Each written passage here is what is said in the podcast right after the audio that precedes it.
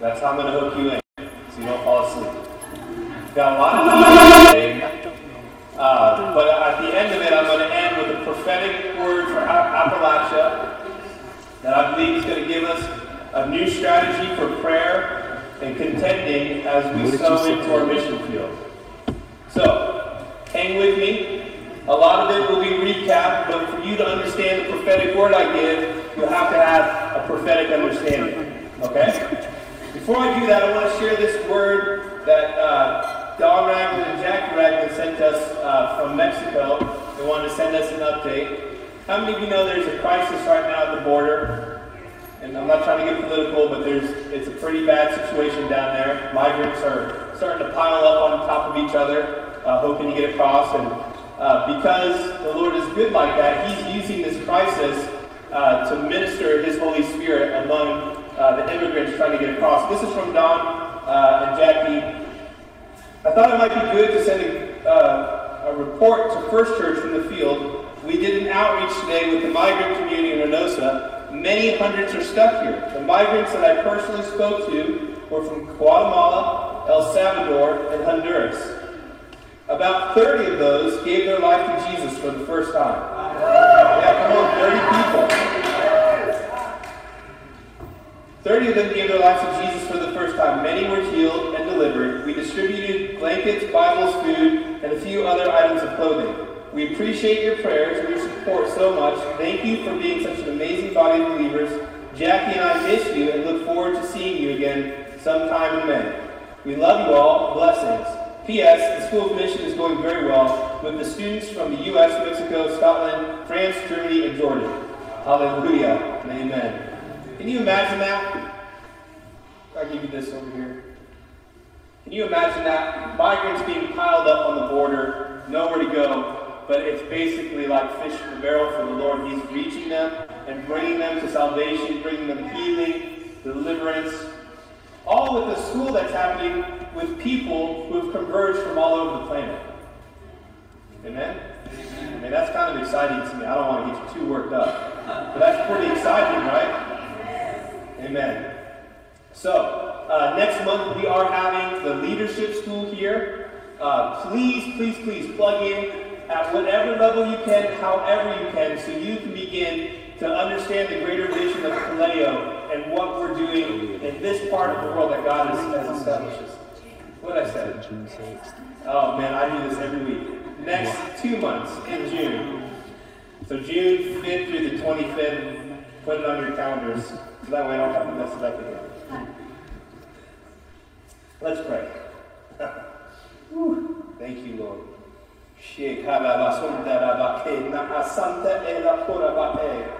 Father, in the name of Jesus, I bind every distraction right now. Lord, I thank you that you've prepared this word for this day. And I ask, Holy Spirit, that our hearts and our minds would be receptive to what you want to speak. Lord, I submit myself to you and your will. I don't want to speak my flesh or my own passion, God. I want to speak your word. Jesus, we love you and we honor you. It's in your name we pray. Amen. Man, I love Jesus.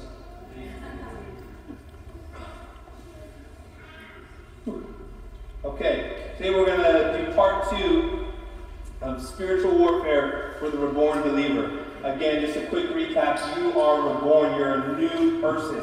You were created once, born twice. once physical, once spiritual. Right? And because you're reborn, you're a new person. You actually see the world from a different perspective. Not according to your flesh, but according to the kingdom you were made for. It's pretty cool, right? Part of that is that you are in a war.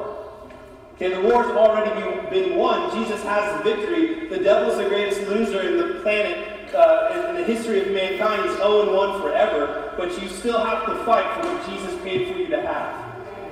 Right? You have to put your hand to the plow and fight for what Jesus paid for you to have.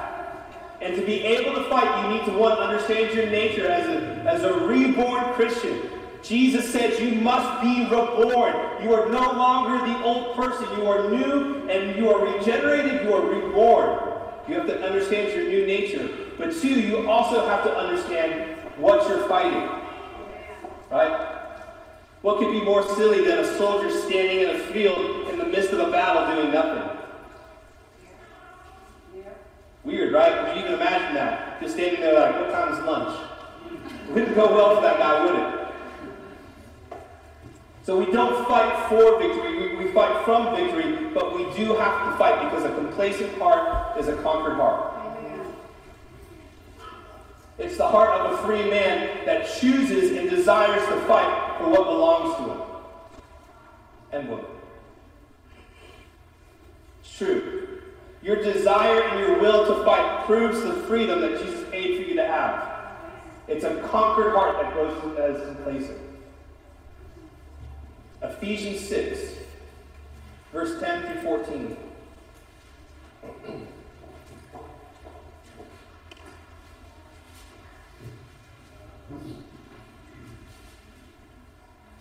Verse 10 Finally, my brethren, be strong in the Lord and in the power of his might.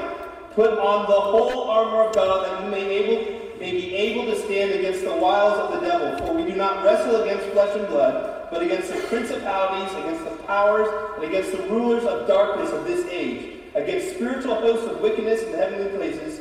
Therefore, take up the whole armor of God, that you may be able to withstand in the evil day, and have done all to stand.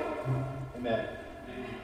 So, three things to point out. You are in battle. You have to be prepared to fight. And Paul is writing to the Ephesian church to look at this the same way as a soldier looks at preparing for battle. Right? It's pretty straightforward. He's saying, put on the armor, get ready, because there's about to be a brawl. And who's he say we stand in? The Lord. He is our might. And who does he say we fight against? Democrats and Republicans. no. I know, it'd be easy that way, wouldn't it? Just pepper spray everyone you don't like. It's much simpler.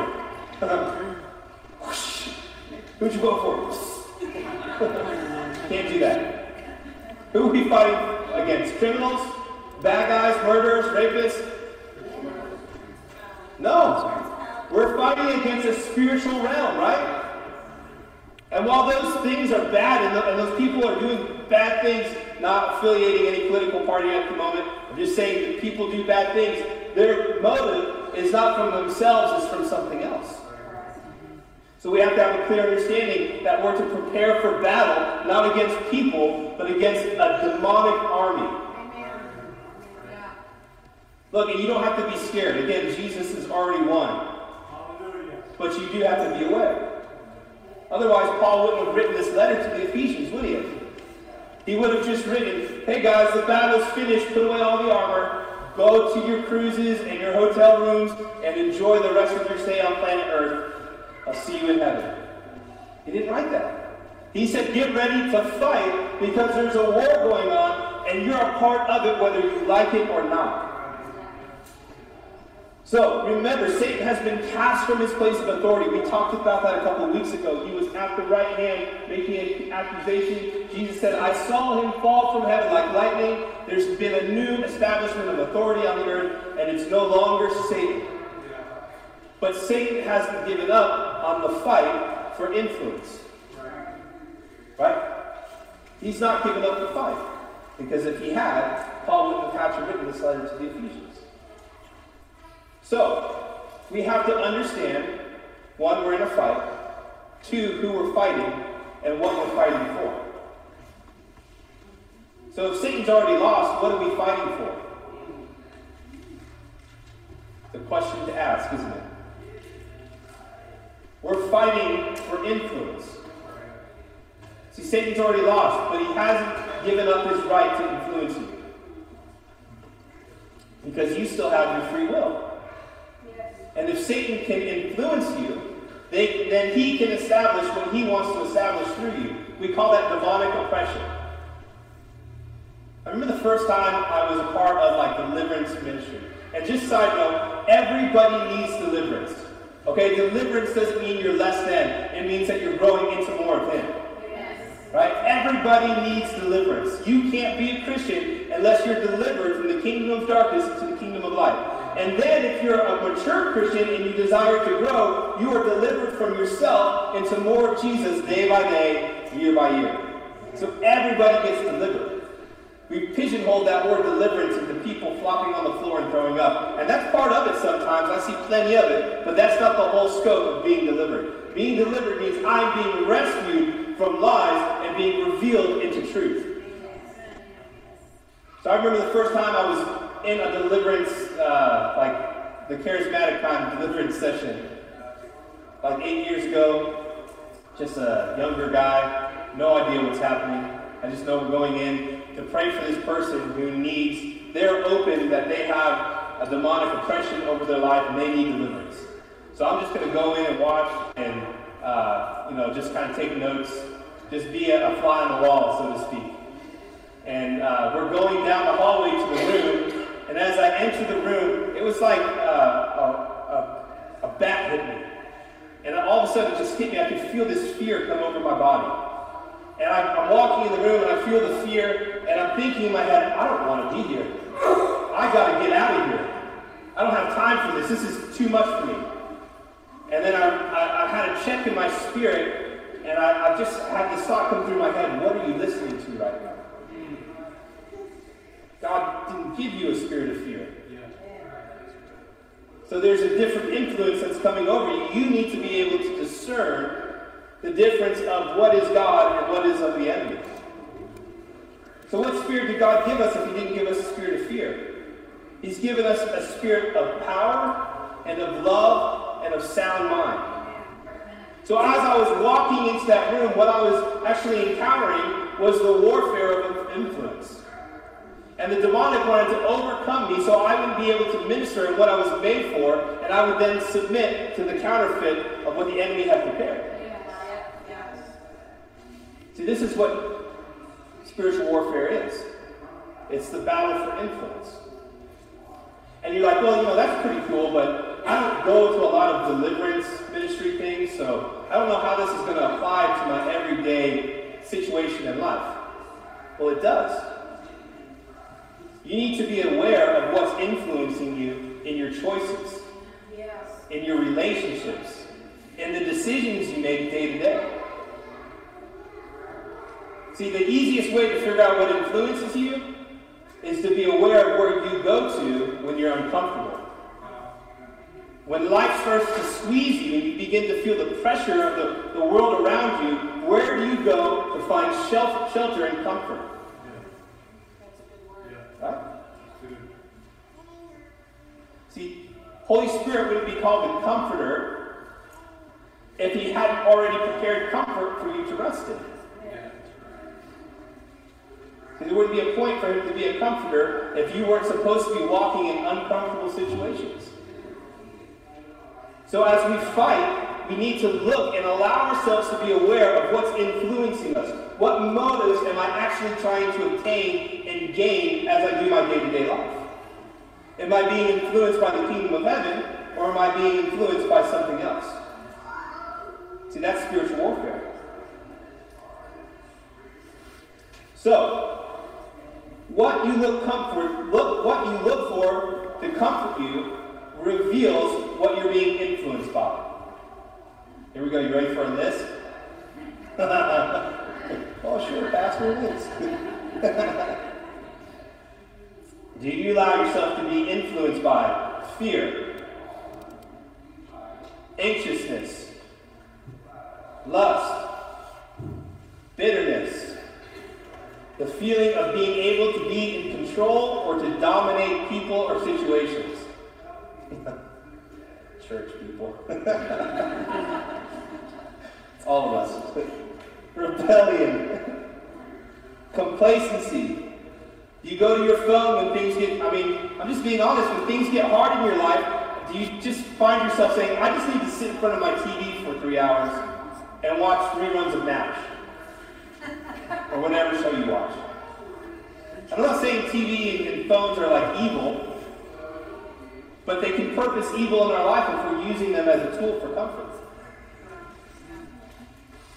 Depression. You weren't made for depression. Anger, rage, manipulation, isolation, rejection. When you allow yourself to go to these things for comfort, you actually open doors for demonic activity in your life. It's true. And I'm not saying that I've like conquered all of these places of influence in my own life, but fighting begins with recognizing the fight. Right? James 4, verse 7 Therefore submit to God, resist the devil, and he will flee from you. Draw near to God, and he will draw near to you. What is, what is James saying there? Resist the devil, so put on your boxing gloves and begin to fight him? No. Not at all. He's already beat. Resist the devil means when I get offended at church, I'm resisting the urge to isolate myself because I need time away from other church people. And I'm submitting myself to God and saying, You made me for community, and even though other people are not perfect, you're perfect, so I can go sow myself back into where I'm called. And as you do that, the Holy Spirit goes, Oh, there it is. He's fighting. And he begins to meet you and draw closer to you inside the anointing of what he created you. Resist the devil means that when you get you have to go to Thanksgiving dinner with your family, and there's always that one relative who wants to argue with you about things that don't even matter, you don't get drawn into the argument. You begin to see that person through the eyes of Jesus, and you say, no, no, no, they're just delusional. That's fine. I can still love them regardless of what they do to me because I'm submitting to what God is saying over my life, not to the way they're acting.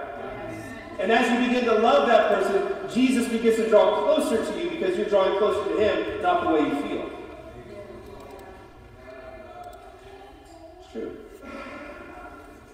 Spiritual warfare is not people just always throwing up and get delivered. That happens a lot.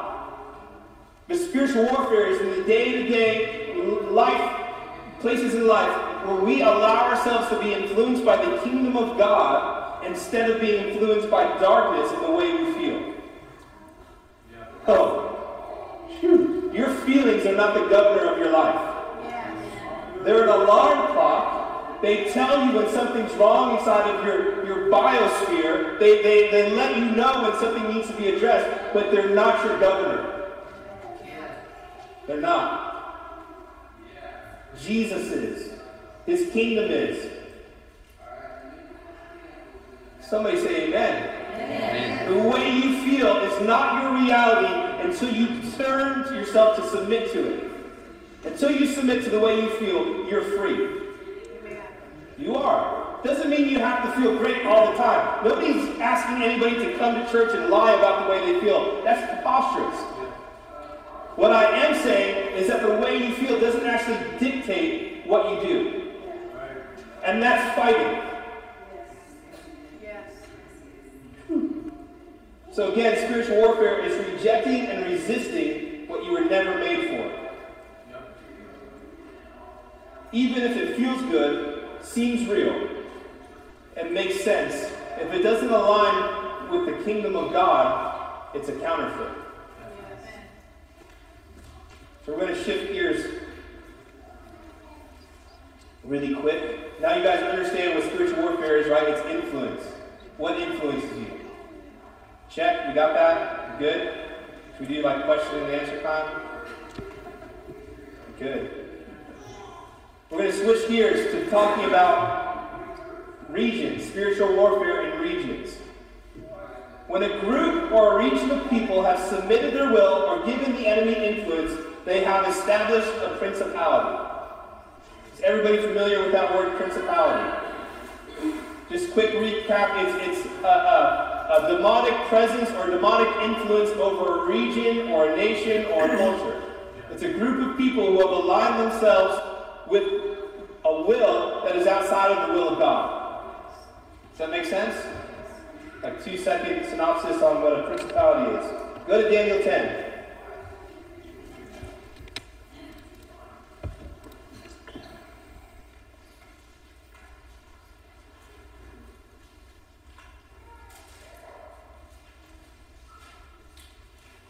Verse 1.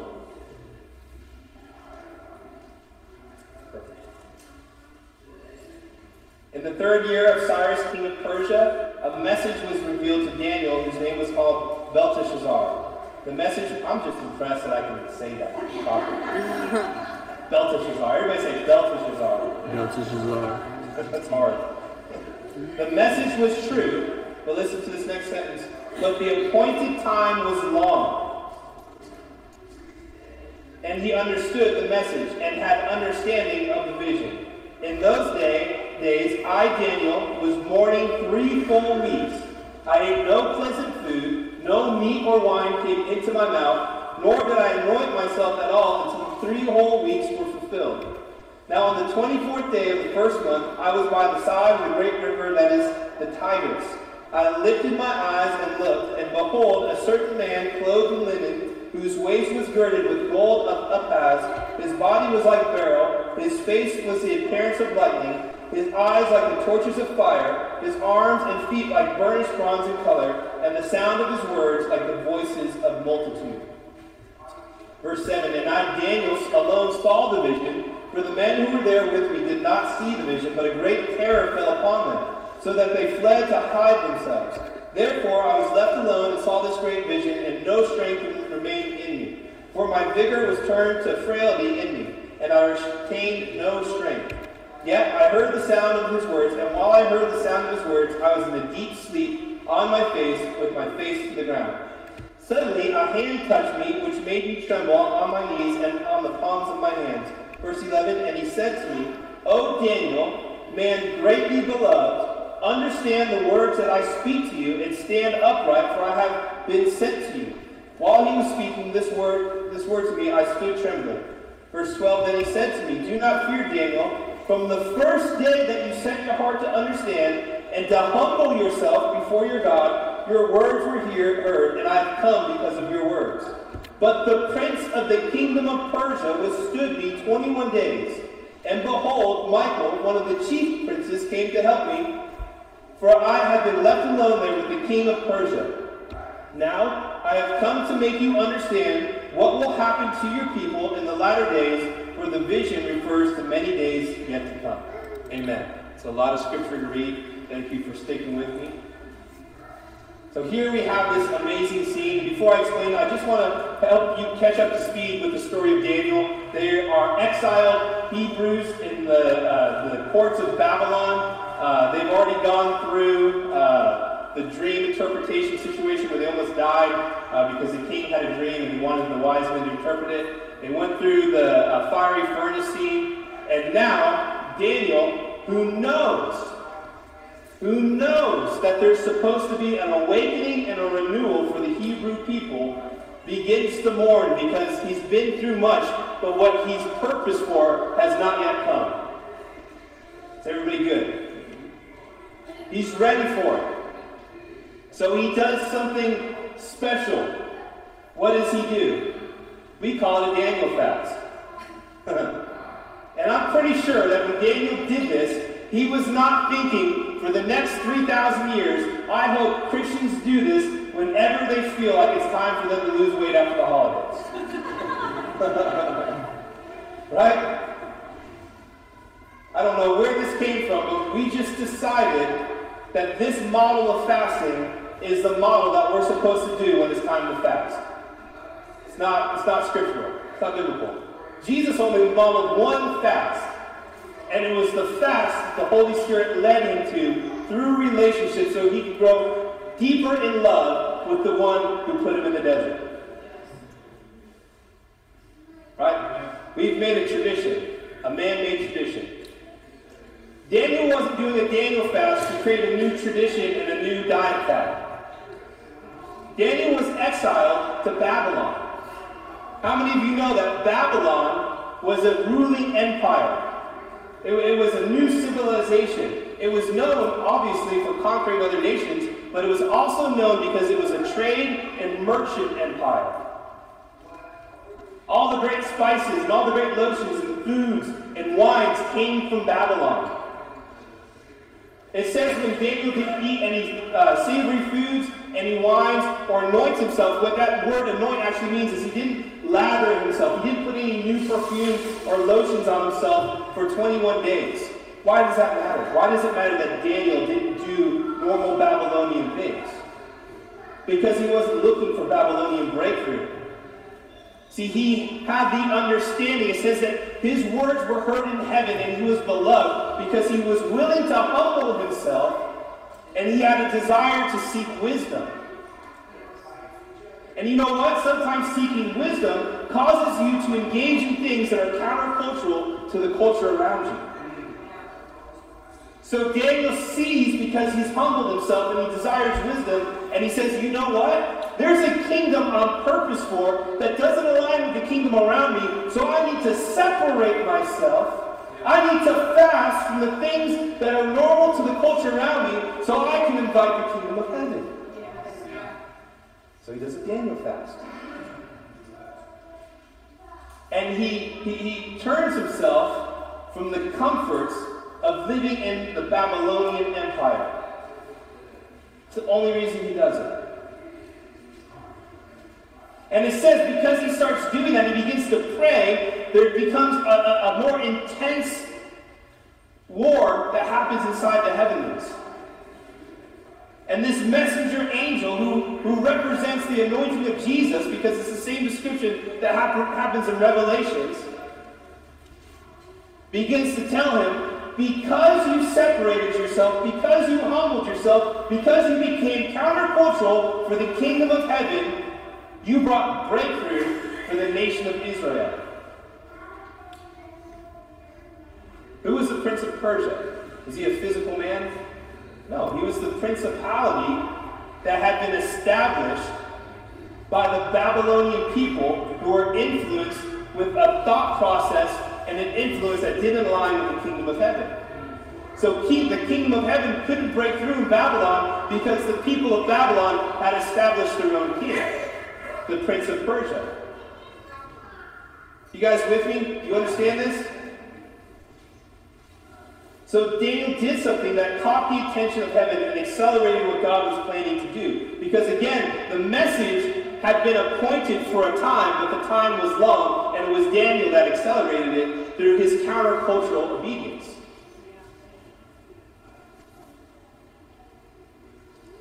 So, what does that mean for us? Where do we live? Come on, guys.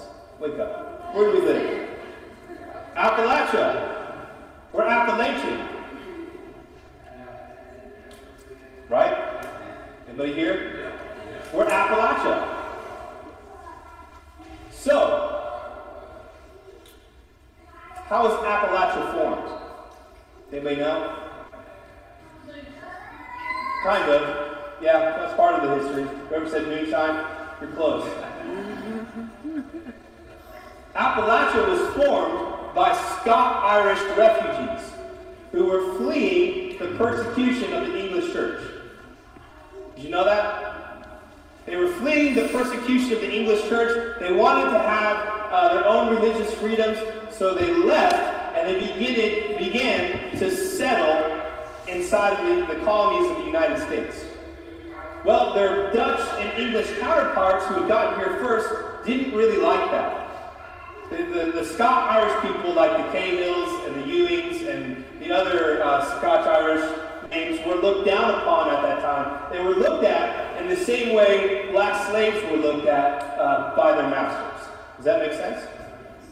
So when the Scot-Irish people came over here, they started to settle in places like uh, Pennsylvania, Boston, and they just didn't really fit in. People didn't like them.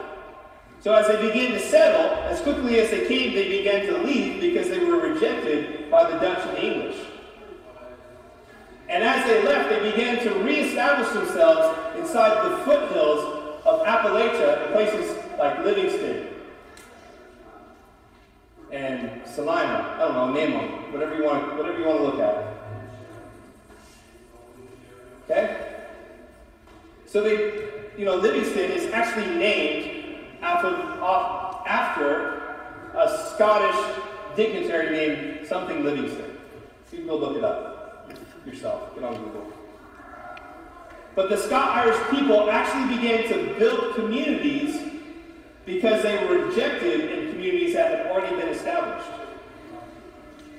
It's kind of important to understand. So,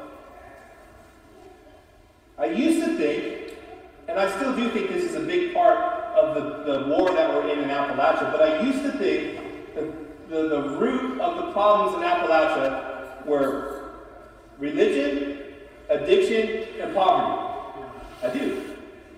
But how many of you know that those are symptoms of rejection? Of, of a root that was sowed at a time before? Yeah, absolutely. Now understand that these are just symptoms of rejection, clanism, isolation, and rebellion. That we are living in communities that were actually built upon rejection, clanism, and rebellion. And you know, I've been in ministry for a couple of years, and this finally makes sense now. See, drug addiction is too. I mean, drug addiction is everywhere, right? Like it's every city in America has a drug addiction problem. But drug addiction is a counterfeit satisfaction for something else that you were made for. When you're rejected, you look for anything you can find to fill that void, don't you? When you're not received, what, what, what do you do? You isolate yourself. And you begin to form the clanism that we see in Appalachia today. You know, if you're not from Free Hills, you're not really from Free Hills, are you? It's true. If you're not from, I, I, look, I'm not pointing a finger at anybody because I'm just as guilty as anybody. I'm as rebellious as it gets. I, I know. I get it. But if you're not from Birdstown, let me tell you how easy it is to start a group in Birdstown. It's not.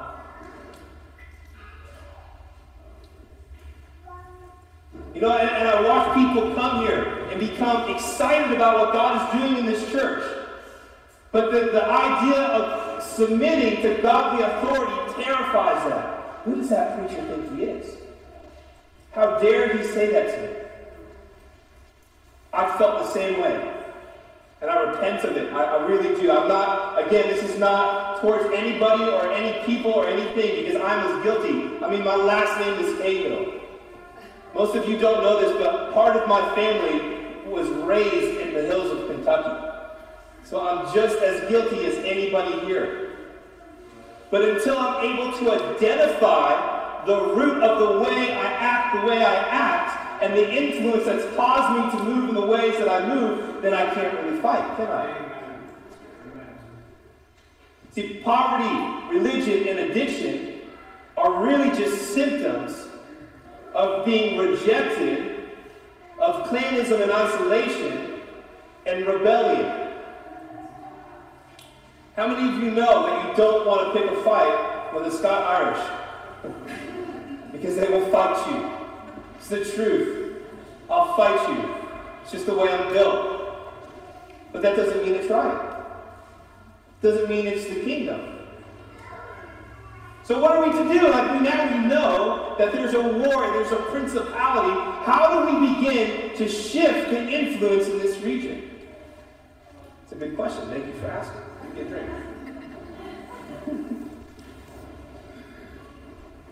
we have to repent of the cultural influences of this area that don't align with the kingdom of heaven. We do. Is it my responsibility that my forefathers felt rejected and angrily planted cities in the mountains of Appalachia? No. But I'm not going to let the enemy take advantage of that. No, I'm fighting. I'm not going to be complacent. So I have to reject what the culture calls normal and begin to invite and pursue what God has purposed me for. So when I feel rejected, I have to speak the truth. No, I'm a child of God. I've been bought at the highest price. My name is John Cahill, but I belong to Jesus, and his blood flows through me, so I don't belong to that cultural influence anymore. Yeah.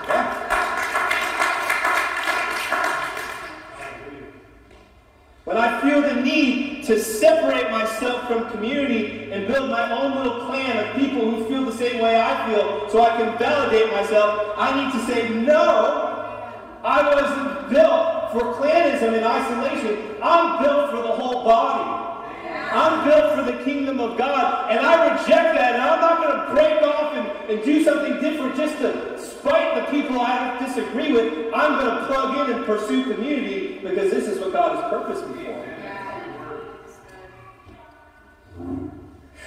And this is a hard one because I don't want this to seem self-serving. I really don't. Hear me with a humble heart.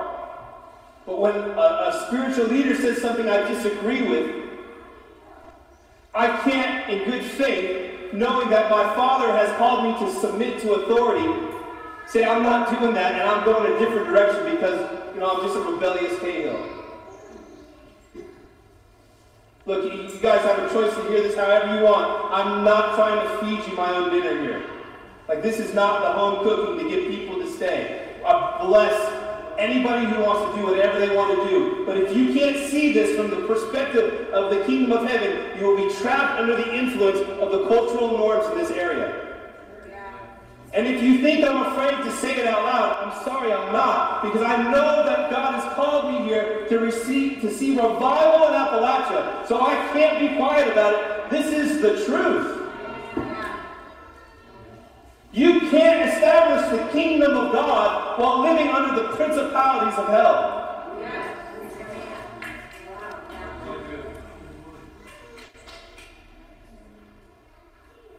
Okay, let's pray. Stand up. We're gonna we're gonna together repent these, of these things.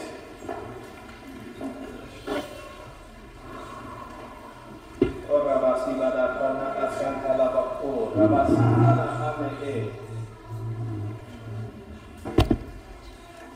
si dalla coba se matacana ana e lo cora.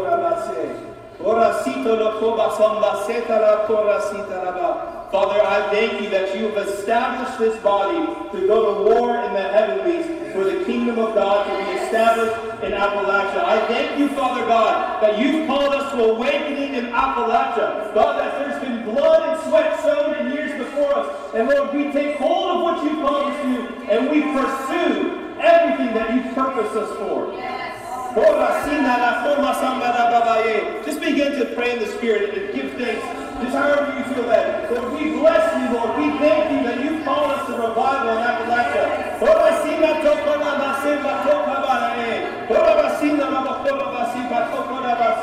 Father, we bless you and we thank you for bringing us here. Lord, we declare in the name of Jesus that everything that is in opposition to your kingdom would be cast down in our minds and in our hearts and in our region in the name of Jesus. God, we repent of rejection in the name of Jesus.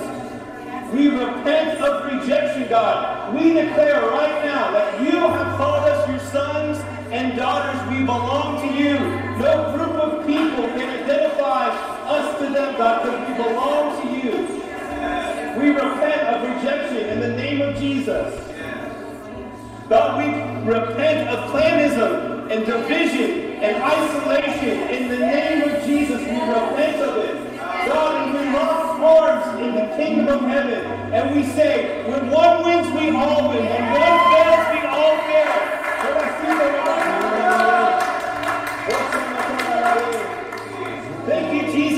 they saw the other disciples casting out demons in Jesus' name, you did not rebuke them. You said, they're doing my work by my name, so let them go. So, Father, we bless every other ministry in this county, in this region, to do the work of the kingdom.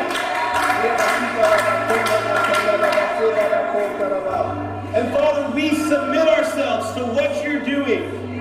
God, we submit ourselves to what you're doing.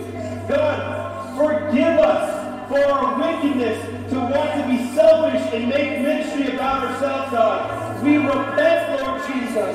We repent for our preferences. We, prevent, we repent for the things that we've made idols in our lives over what you've established and called us to submit to.